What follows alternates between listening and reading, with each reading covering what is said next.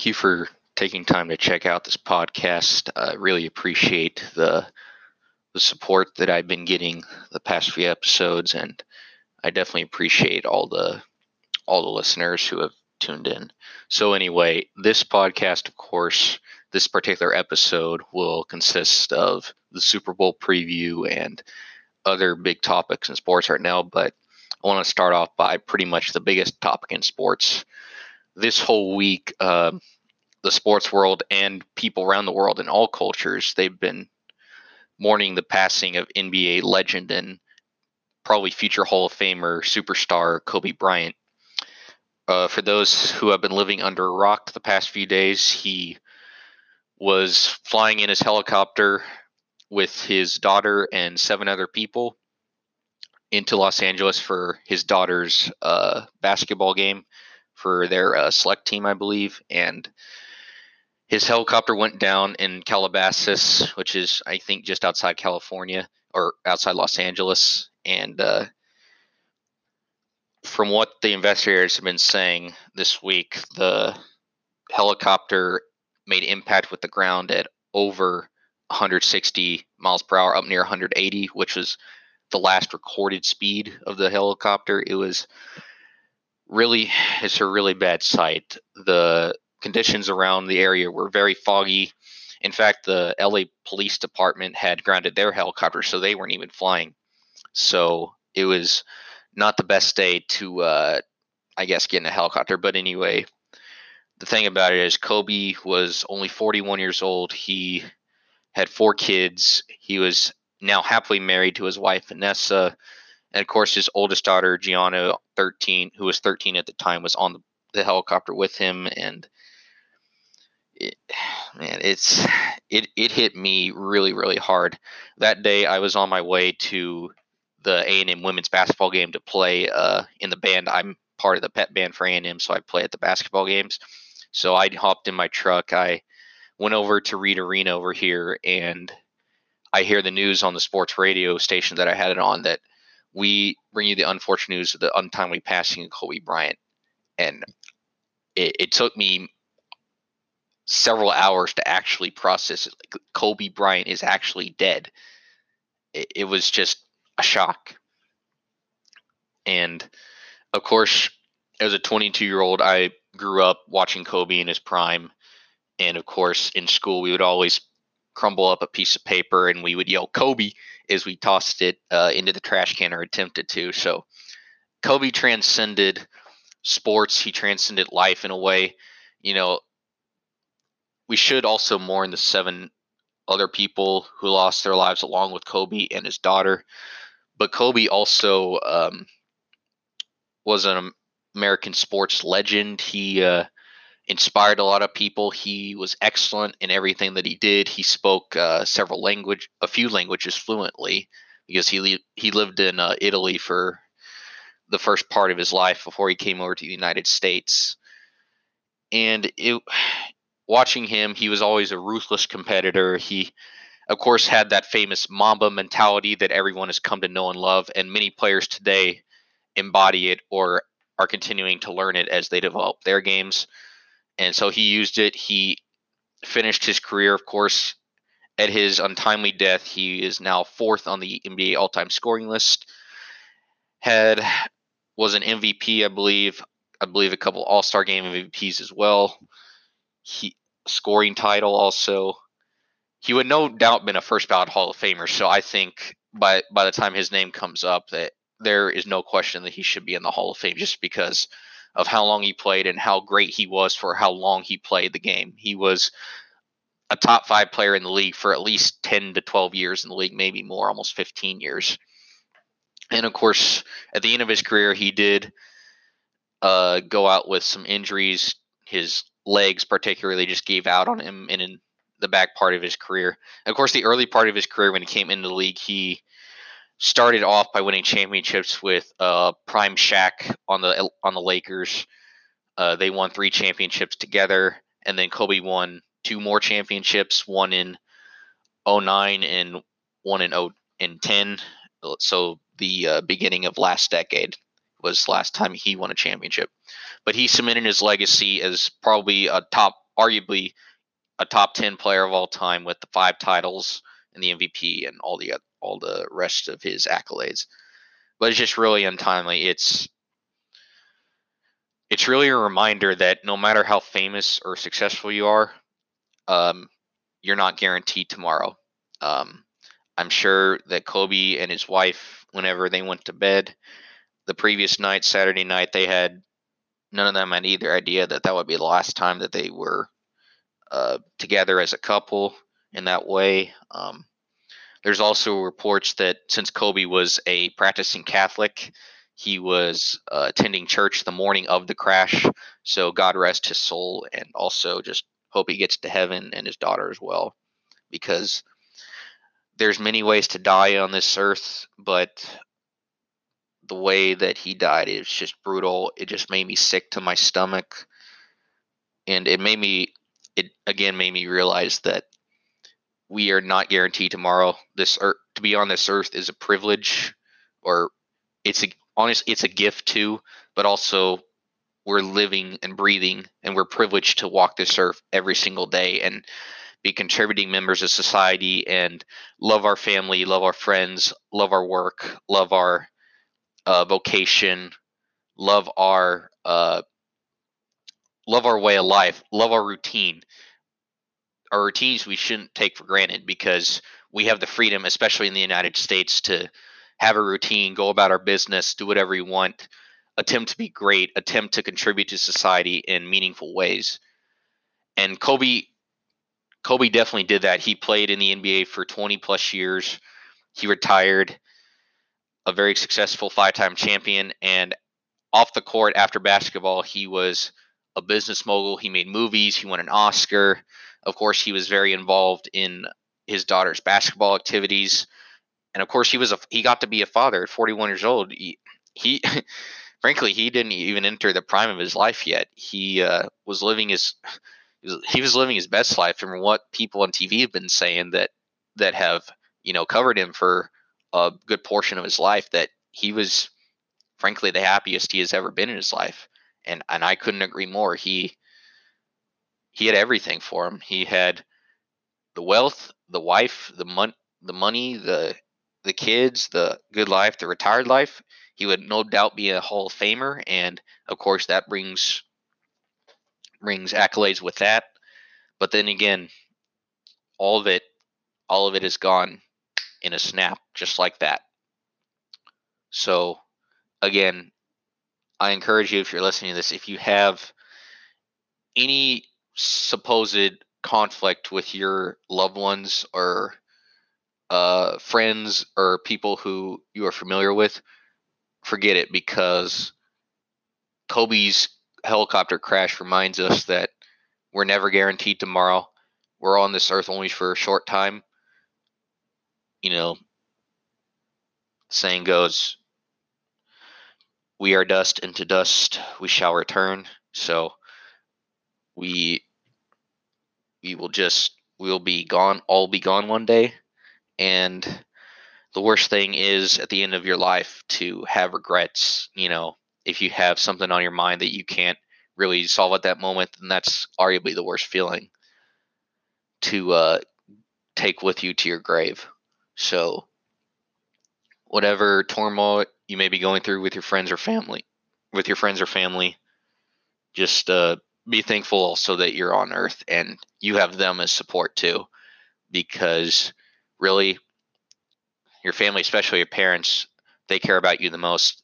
They will they will run in front of a car for you, that run through a wall for you. They will do anything to help you be successful.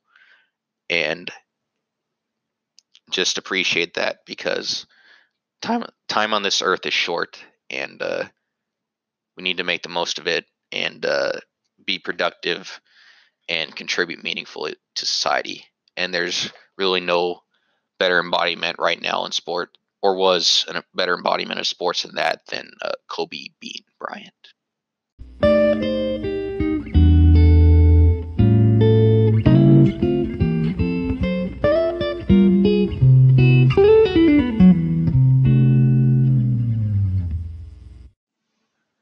Now for some, frankly, better news. Uh, of course, this Sunday, February 2nd, is Super Bowl 54 from Miami. This is the final game of the NFL's 100th season, and it's going to be between the San Francisco 49ers and the Kansas City Chiefs. The Chiefs right now are 1.5 point betting favorites, and uh, ESPN's FPI, which is their football power index, has the Chiefs winning their chances of winning are about 65% or so. So, really, this game is really about the Chiefs' offense versus the Niners' defense. The Chiefs' offense is about explosive as you, as you can get with Patrick Mahomes as quarterback, and the amount of weapons that the Chiefs had is absurd, really. Tyreek Hill, Mecole Hardman, Travis Kelce, Damien Williams out of the backfield and Sammy Watkins too. It's unfair, really, the amount of weapons that the Chiefs have. And the Niners defense has they had the second best pass defense in the NFL this year, other than the New England Patriots. But uh, again, the Niners defense has the capability to put the pressure on Patrick Mahomes. Their front seven's really good. Their secondary is probably even better than that. They're anchoring the secondary by Richard Sherman, an old older veteran in the league, but he's still really, really good. Of course, he was part of the Legion of Boom in the early 2010s with the Seattle Seahawks, and now he helps anchor the Niners secondary.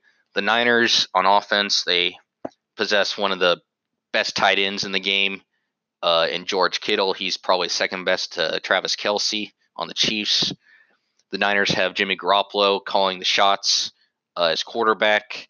He's improved this year drastically as a passer and a and a playmaker. And of course, the Niners have real three really good running backs in uh, Matt Breida, Raheem Mostert, and uh, Tevin Coleman. Now, Tevin Coleman did get injured a little bit in the NFC Championship game, and it's up in the air as to whether or not he will contribute in the Super Bowl. But the Niners are very, very deep at super. At, they're deep at running back, and uh, and that's actually another key matchup in this game. The Niners rush attack, which lit up the Green Bay Packers in the NFC Championship game. I think that's their secret to beating the Chiefs because the Chiefs the Chiefs' biggest weakness, I think, is the rush defense. Now they have good pass rush, but the rush defense has been below average pretty much all year. Um, now with Chris Jones and Frank Clark kind of back on the Chiefs pass rush. They were injured for some games. They improved their pass rush, but the rush defense still didn't really get there. And so Mostert, Breida, and uh, Coleman should have a field day against uh, the Chiefs defense, and that's the key. If they can keep Patrick Mahomes off the field, then and control the clock really, then the Niners do have a really good chance because then they don't the Niners don't have to rely on their uh, world class pass defense to just get them through the game. So really, I'm gonna pick. I'm picking the Chiefs because I think Mahomes and the Chiefs have done enough to get there. They of course overcame a 24 to 0 deficit against the Texans at home in the divisional round. Then they beat the Titans in the AFC Championship game. I think they were down 10 to nothing in that game and they went on to win that game with their stellar passing attack. And uh, really, I think the Chiefs, if they have good balance, they'll win, and I think they will. So I'm going to pick Patrick Mahomes, Andy Reid, and the Chiefs to final in a Super Bowl. The Chiefs have not been to a Super Bowl in 50 years. Um, they went to one way back in the day, like in the 60s, whenever the Super Bowl was first called the Super Bowl. Of course, they lost to the Packers a couple times in the first couple Super Bowls, but now they're back, and I think they are the better overall team with the better offense. And uh, I think the Chiefs will come away with a victory in Super Bowl 54, and they will be crowned Super Bowl champions. And it's going to be a fun game. I'll at least it's not the Patriots, you know. So everybody's kind of down the middle, kind of split on who they want to go for. But I will go for the Kansas City Chiefs. Couple more basketball things. The college basketball course. We're deep into the heart of of conference play and every every top team this year. The theme is whoever whoever has been ranked number one, they just somehow lose the next game after they get ranked number one. That was the case.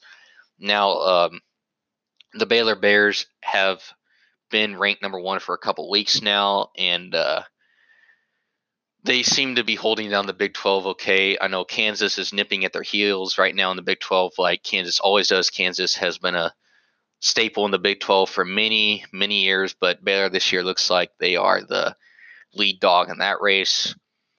Uh, the other top teams, you got Gonzaga, you got, of course, Kansas too. You have San Diego State, Florida State, who just lost the other night.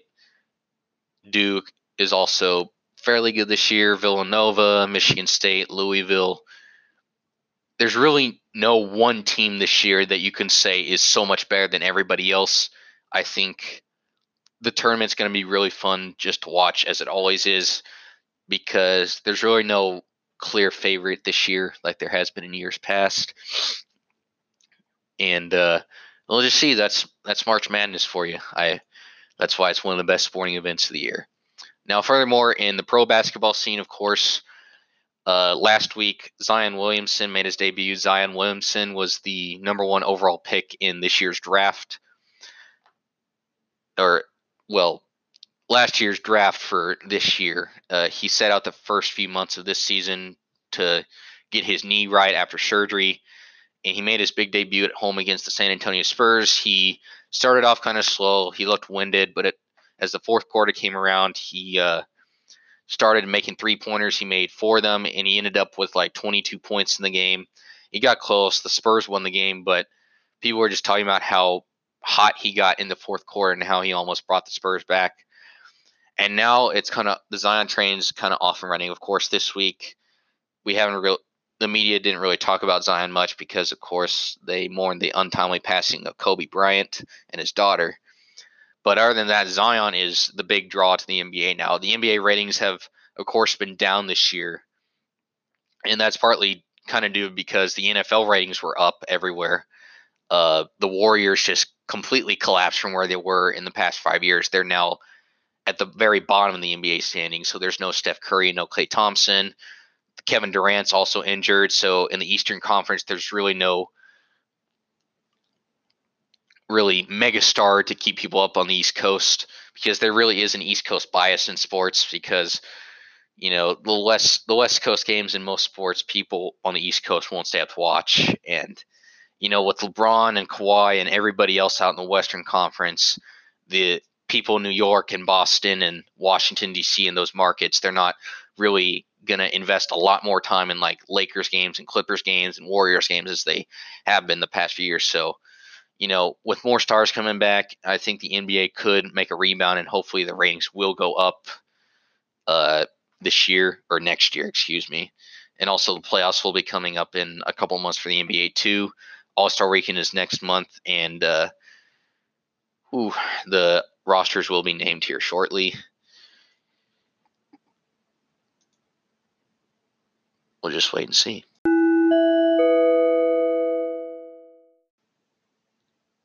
Finally, uh, one click ba- from the baseball world from MLB. The Houston Astros have hired their new manager, Dusty Baker, of course. Uh, he's a 70 year old uh, man who has managed for many, many years in Major League Baseball. He was the Reds manager. He was the Nationals manager. Of course, back when the Astros were in the National League, I remember playing against him when he was the Reds manager. So now he's the Astros manager.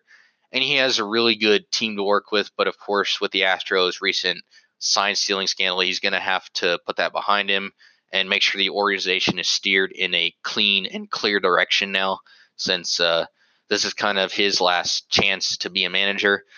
Now, the Astros are uh, still up there. They're in the top three of like World Series odds and the most regular season wins for 2020. So it'll be, again, a fun season for the Astros. Be good for the fans, but they will have the cloud of the 2017 championship hanging over their heads. But I think Dusty, since he's an experienced manager, will get the Astros uh, back on track and just straight up playing baseball. I also forgot to really say something about LSU too. LSU had a great, great season this year in college football, one of the best seasons ever in college football history, with uh, Joe Burrow and his production is just historic. He finished with 60 touchdowns. Um, LSU went 15 and 0. They won the national championship. They beat Clemson too in, in really impressive fashion. Clemson Clemson was a really good opponent. Dabo Swinney and Trevor Lawrence and the rest of the Clemson Tigers, they're a hell of a team, but LSU was just above and beyond this year. Congrats to Coach O, Ed Orgeron, for winning the national championship in Baton Rouge because at the time that he got hired, people were mocking him, saying, oh, LSU should have gotten Jimbo Fisher or Tom Herman or someone else. But congrats to Coach O for putting in the work, getting Joe Burrow to come to Baton Rouge, getting Joe Brady too to uh, come here too to run, kind of run the offense a little bit. And the result is 15 and 0 national championship. Joe Burrow winning the Heisman Trophy and one of the best seasons ever in college football. Now LSU is losing Burrow, of course, to the NFL. Joe Brady left for the NFL. He went to the Panthers to be their offensive coordinator. So Coach O is going to have to reload, and we'll see where LSU goes from here. But again, an historic season to LSU. Congratulations on 15 0, the national championship, one of the best seasons in college football history.